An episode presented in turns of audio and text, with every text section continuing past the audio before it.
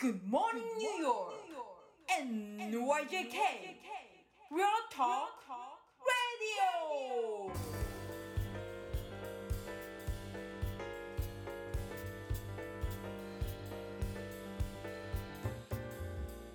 はい、皆さんおはようございます。田中慎太郎です。おはようございます。岩佐真理子です。あれ？でで出遅れ出遅れたけれども中澤俊彦です。あすみませんちょっと大丈夫です。最後あ、にはいやいやいや、よもう終わりよければにしますのでろしくお願いします。お願いします中澤さんはえ、三え、三週間ぶりかな ?4 週間ぶり？前回あれですよね。クアランティーン開ける前日かな？にお話聞いてっていうところでしたけど、どう,、はいどうですか？日本、その後。日本はそうですねはいそれこそ2週間の自主隔離を終えてで、まあ、少しずつ僕の場合は学校での活動とか、えーダンスを教えたりっていうのがガイドラインに従ってできつつあるので、うんえーそういった意味では、そうですね、いろんな方とつながって、で、また来年度に向けての活動の準備というのも、まあ、細々と、えーやっているところです。で、まあ、補助金とか文化庁の事業とかで、やはり来年度に向けても、このウイルス化の中で、えーどういうふうにしていくかというところでは、また新しい様式の中でできることっていうので、あの文化庁だったり国も推薦というかしてるので、うん。だから新しくなるんですが、でも、えっと、そういった文化活動は補助しているのは続けてやってますので、それに向けて、えー私たちも今動いているところではあります。ど、どんなとこが新しくなるっていう感じですか？そうですね。まあ、補助金とか助成金とかに関しては、やはり、えっと、どういうふうにすれば、まあ、密を防げるかとか、うん。あと、まあ、その、消毒とかもそうですけど、そういうのがやっぱり新しく経費として計上されることもできたりとかね。あとは、その1回でね、100人でできるイベントが100人できないっていうところで、まあ、50人ずつになるわけじゃないですか、単純に。うんそうすると、まあ、2回開催しなきゃいけないわけで、うんだから、まあ、よく言うと、その分の予算が出ていく場合もある。2回分。というところでは、なんかそこでの、えっと、まあ、国の補助とかは、なんでしょうね。1回でやる分よりも、まあもちろん2回やる必要はあるんですが、ある意味手厚くなっているというところで、そういうところも、えー僕もしっかりね、考えながら活動をね、継続できるようにと思ってます。うんうん結構じゃあ知恵を絞ってやってる感じですよね。そうですね、はい。でもあとこうねあのずっと学校を回ってっていうような活動をしてますけどなんか延期になったりとかそういうのってまだまだ起きてます？延期になったりは、はい、起きてます。なのでうん、えー12月、1月、まあ今年度だったら2月末まで一応、今年度なので、えーそこまでにスケジューリングするような形で今は、えー組んでます。なるほど。はいあ。じゃあ中止にはならずになんか延期って感じですかね。そうですね。今のところは、そうです。まあ、あの、僕の場合は、えー他県とか、えー他の県にまたぐ活動もあるので、だからそういった兼ね合いもいろいろ、まあ、加味しながら、考慮しながら、できるガイドラインに従ってやっている感じですうね。うんえ、じゃあいつものツアー、そのいついつだったっけ、8月？うん、日本に行ったのって。そうです。そそのそこから本来本来っていうかそのコロナがもしなかなかったら通常だったらもうそこからすぐこうバーってツアーがあったものが今はちょっとスローダウンをして延期になってるものがあったりとかするのがあるとちょっと間が空いたりとかっていう感じで進めてるっていう感じなんですか、そうですね。もともと、その事業自体は6月ぐらいにある予定だったんですけど、それがもう11月とかにずれ込んでるっていうのも結構あるんで、で、今年のみ適用される事業っていうのもまたできてきてるんで、まあ終わったんですけど、その申請自体は。はいはい。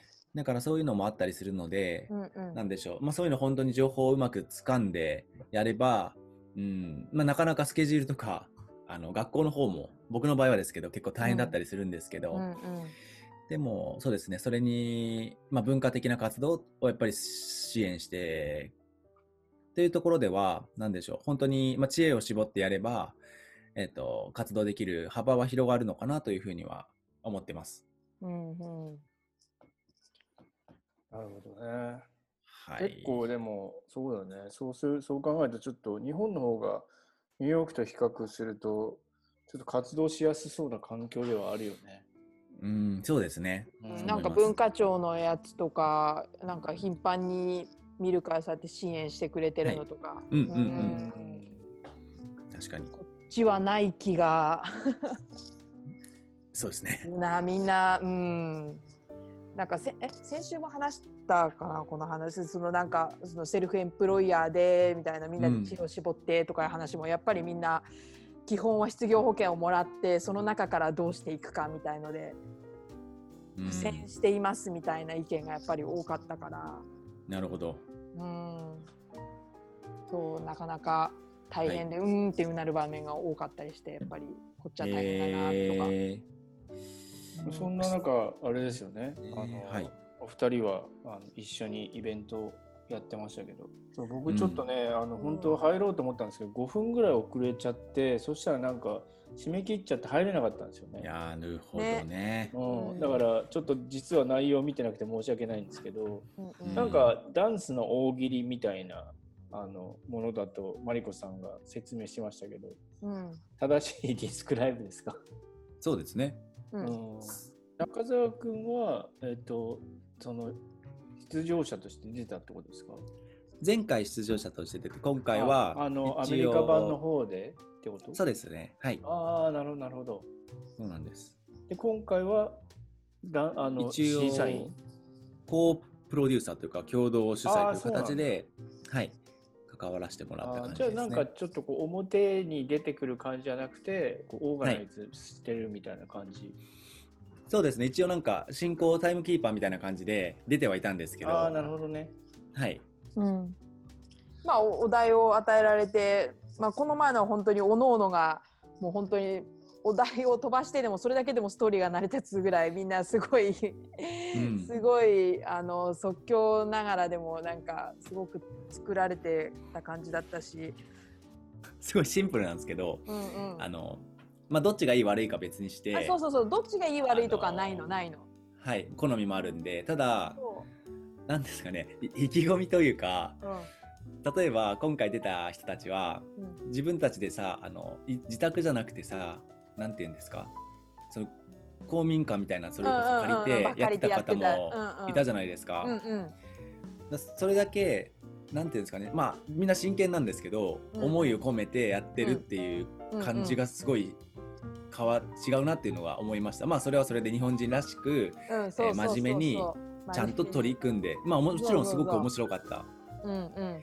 っていう以前にやっぱりそこに対してのあの熱量の込め方っていうところがうんうん。なんか僕も見ててあーだから僕はあのまあ面白かったし自分が出てた時よりもやっぱり正直クオリティも高いと思いました、うんうん。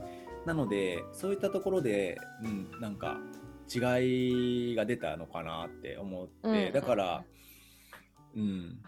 もちろんどっちもね面白いんですけどまあ分かりやすさとかあとはお題今回ねその大喜利のお題っていうのも、うんそうあの分かりやすくっていうのもあったんですよ、うんうんうん。考えた時に。うんうん。だからそういうのもねあったのかもしれないですね。テーマが、えー分かりやすすくて、でそれに対しての答えがやっぱ分かりやすいのが返ってきたので、うんうんうんうん。そこはなんか笑いの違いですね。ブラックジョークが、えー分からなかったりとか。僕の全部分かるわけじゃないんですうんうんが、うんうん。そうそう。なんかそういったのも感じました。その楽しむっていうことをこのショーも重視してるっていうところがあるのがなんかこうすごいお互いに伝わった感じがしてすごいなんか温かい部分もあったりとかしなんかこのあのショーにはなんかちょっとうまく持っていけるなんか先につながる面白いことがあるんじゃないかなって思ってます。だから本当に今回審査員という形だったんですけどやっぱこの「ダンス・バイ・ザット」は他のフィジカルコメディとかバラエティの人たちとかからも「ビリーちょっと今面白いことやってるよね」みたいな感じになってて、うん、だからなんか日本とつながっていってくれるといいね。そうですねなんかもう次とかやる予定とか決まってたりします、ハロウィンかな。ハロウィンだよね。なんか言ってましたよね。うん。はい。それはその日本版？じゃなくて通じゃなく常て、うん。あ通通常っていうか常版なんだねこっちの。うん。でもそのこあこっち版のやつに日本人の方たちは出ないやっぱりその日本版にしか出ない感じ？いやでももうなんかむしろ出てもいいですようんみたいに宣伝してたよね。そうですね、うん。出ると思いますよ。ねむしろこう、はい日本版に限定せずにインターナショナルにやるってこともまあねオンラインだったら可能ではありますよね。そうそうそうう。うんんう。うん。なんかでもあれですね中澤君も日本でそういう活動もしつつ、やっぱりこっちのあのエンタメともあの関わりをキープして、はい。なんかやってるんですね。いや、ありがたいことに、そうですね。うんやっぱりうんもう24時間起きてる感じになっちゃうね。そうですね、そうですね。ね。いやーまさにあっちもこっちもあっちもこっちも。でもまあこっちにいてあのなんかライブ配信のなんかショーとか参加した時もなんか夜中やってたよね。いや、そうなんですよ。あね深夜2時日本のやつだもんね。そうだよねそうだよね。夜中の3時ぐらいにあんまり迷惑にならないような感じで踊ってた。ねえちょっと難しい。あれどうやどうしてたの？ちょっと見なかったんだけどドキドキものじゃない。なんか多い時とか々ものですね。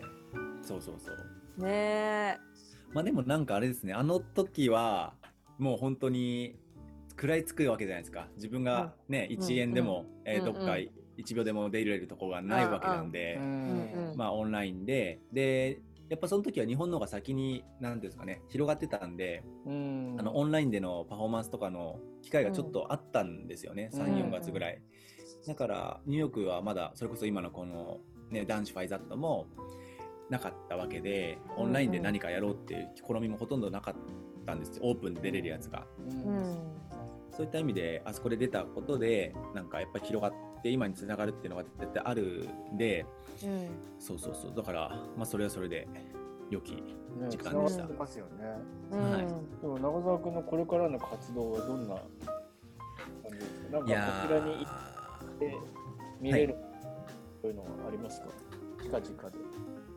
こちらに、そうですね、あと、まあ、僕は引き続きその旅行会社 HIS さんの講演とか、一応月に1回やってたりとか、はいはいはいえーしますし、あとはそうですね、基本的には学校の現場がやっぱ多いんですけどう、うん。んあのまあ、月に1回か2回ぐらい、まあ、自分配信もそうですが、どこかと一緒に話したりとか、あとまあこ講演、あの話とダンスのスピーチで、えっと、まあ、社団法人とか NPO 法人さんのイベントみたいな形で、まあ、みんなで踊るところを、放映、ライブ配信。だから、なんか今、ハイブリッド配信っていうのが結構、あの、アメリカでもやってると思うんですけど、うん。特にアメリカはまだ少ないかな。その、講話とかで、うん。なんでしょう、する、あるじゃないですか、現場で行って。うん。で、ガイドラインに従っても本当10人とかえー20人しか見れないっていう中で、実際現場に来れる人は少ないんですけど、それをえーライブ配信することによって、バーチャルでも見れる。だからどっちも一応入場料は取るという形で、あのうん。バーチャルの場合はちょっと安いみたいな感じで、うんうんなんかそうなると、なんでしょう、現地にいない人でもその公演が生で見れるしっていうチケット。なので、同時にやるっていうのが結構いろんなとこでやってるのがいくつかやると思います、今後。いなるほどね。はい。まあ、そういうのもね、なんか日本の現状だとできるけど、こっちまだできないからね。そうですよね、現地でやるっていうことが。はそうなんですね。マリコさんもあれですよね。イベントまたありあるんですよね。あそうなんです私も HIS さんのこのラスベガス。ラスベガスの HIS はいはい。のでえっ、とあのサーカスパフォーマーのお友達で、えーあのその彼が主催をやっているオンラインサーカスっていうのがあって、まあ、そこと、えっと HIS さんのコラボの企画に木曜日今週あうん今日ね今日ねそう、まあ、そこでなんか今回はあの今回で8回目なのかな？うんあのーで今回はちょっとクラウンさんにフォーカスを置いてみようっていうので、まあ、あのクラウンのお話をしたりちょっとスラップスティックのあの体験会みたいのをこの画面上でやってみたりっていうのをあの私がいたサーカスの話も交えつつな1時間にするっていう流れかな。まあ、あと2人その主催の、えー、とラートっていうあの鉄のこうに二輪のこう輪の中で回って回る、それでラスベガスの現役の吉川さんっていう人と、まあ、もう一人はよしもしかもう一人も吉川さんなんですけどあの吉川健人君っていう結構今人気急上昇中らしいんですが主にはラージボールっていうちょっとジャグリングよりも大きめのボールをジャグリングするっていう、まあ、他にもいろんなアクトがあるので彼もそれをいろいろやってくれるそうなんですがで3人でオープンする感じです。結構戻っあでもまあいろいろねあのなんつうの規制はありつつもね戻ってる部分も多いもんねうんそうですね。うんまあそうですねそうですね。オンラインのイベントもいっぱいね、出てきてるから、何がいいのかなって思った時ますよね。うんうんうん。まあもう多分3月とかぐらいに別のところでお話しした感じでは、うん。なんでしょうね。今の目先のものよりも、まあ、影響力というところで、うん。うん、出るというのにしっかり価値を長期的に見れないと、なんだろうな、結構難しいっていうか、うん。だから僕もね、4月5月で本当深夜でずっとうん。ね、出てたっていう感覚で、やっぱりうん。半年後にいうん。ろいろつながるわけじゃないですか。ううん。んだからなんかそういった、この男子ファイザットもそうですけど、うん。そういった目で見れると、なんかすごく良いし、やっぱりニューヨークから日本に帰ってきてうん。2ヶ月ぐらい、うん。うん。自分の感覚もちろん変わるし、うん。ただニューヨークにいることの自分の、なんていうんですかね、まあ強みというか、うんうんみんな来れないわけだから、うんなかなか。うんだからそういうところをしっかり自分で持ち続けてあの発信し続けないとあのすごくもったいないのかなってあの思います。やっぱり日本より厳しい状況であるのは間違いないし仕事特にエンタメ系はだからそれをうまくあの、まあ、失業保険もらってる方はもっとねそれでもいいと思うんですけれども、えーそこで何もしないってなると本当に発展性がないですよね。だからうん例えば、その補助金っていうのも今年来年度しか多分出ないかもし、まあそう願いたいんですけど、この一過性のものをしっかり活用して、自分の機材買い込んで発信し続けないと、こう、成長曲線が多分、今動いてる人たちに大きく負けてしまって、エンタメ活動できなくなっちゃうんじゃないかなってなんか思います。だから、うん、すごく今ある状況を発信し続けること、そうだねというところでそうなんですよ。あ、そういいところだけ。あごめんなさい。そういう収益化ね、YouTube。あの、遅くなりましたけど、僕も6ヶ月後、今、ようやくできたということで、うんあの、なんか、そうですね。ありがとうございます。うんうん、うん。まあまあいろいろみんなね工夫してあのやってるよねななんか、はい。で今までやっぱりこうちょっと今までとは違う価値観とかなんか方法とかいろんなことを探りながら、あの模索しながらやってはいるよね。そうですね。うんうんでもあの YouTube 収益化してザックザックが入ってくるようになりました、ザックザック。いやー、もう、これはね、笑いが止まんないっすよね。え何ですか？ザックザック来て笑いが止まらない。いや、ちょっともう、え？今じゃあちょっと、うん。もう本当今のあれを見てみますね。今のやつを。うん。10月の1日、まあ大体今1週間、10日ぐらいですね。9月の末なんで、あ10日ぐらい経って、されてから、そうですね、10日ぐらい経って、うんうんうん。金額出ましてる。で、出ています。へ今10日ほどでですね、推定収益、なんと、ウハウハです。2.35ドルですね。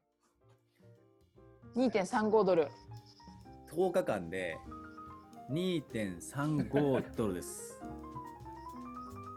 ウハウハですね。1ヶ月できっと10ドル弱ぐらいなかなかね、そうなんですよ。まあでも収益化まで行くのが大変だから まず行ったところあがありがとうござそこいます。からじゃない？ありがとうございます。だってやっぱり収益化に行くのが多分。大すごい変フォロー。でみんなすごいフォロー。えでも、うん、だってやっぱないより、うん、だってもちろん私まだ収益化まで遠い人間からしたらそんな 2. 点いくつってなってやはいったーってもう収益化イエーイってきっとなると思そうですね。まあこれはまたね、別の機会にぜひお話したいと思うんですう。けれどうんも、まあもうちょい経ってからねそうですね。次回ぜひその辺 いやそのそうちそのうちでもねずっと続けてるいるから はい。不労所得、いやいやいやウハウハになってます。不労所得で不労所得あの、こっから次に配信するときに、ドラマが生まれてるんで。いやいやいや、そうじゃないと。そうじゃいや、次に。もう言ったからにはドラマが生まれるっていう。ら来月のかもしれないです。今聞いてくださってる方がね。うん。10日で2.35ドルだと。あーじゃあ、どうですか？来月、11月。ああ、そういう前振りとしてね、えらいことになってると。そういうことにしといてもらっていいですか？そうですね。はい全然いいですよ。はい。希望がないわけじゃなくて、うん。あの、まあ、シンプルに言うと収益化するとやっぱり気持ちがすごく変わるんで、そうだそれはそうだよよ。ね。いい動画作りりたいとか、たくさんの人に見てもらいたいうん出てくるんで、今、そうだよ。3ヶ月前とかに辞めちゃった人がやっぱいるん、たくさんいるんですよね。うんいるいる YouTube やって。っていうのを今僕 YouTube にまとめてるんですよ。今自分でやって、そういう人たちに向けて、うんあの、伝えたいことがあるなっていうのでやってるんで、まあまあ、いいんですよ、これは。うん、いいですね。ありがとうございます。次回いやいやいや。次回のドラマ待ちってことですね。いやそうですね、もよろしくお。願いします。ぜひドもラマです。シナリオだったのか、これは。シナリオだったんだな。あじゃあそうそうですねそそろそろお時間来ましたけどまあね引き続き頑張っていきましょうということでね、頑張っていこう。はい、はい、それでは皆さん良い一日をお過ごしくださいはーい。ありがとうございましたとしかありがとう。ありがとうございますありがとうございました。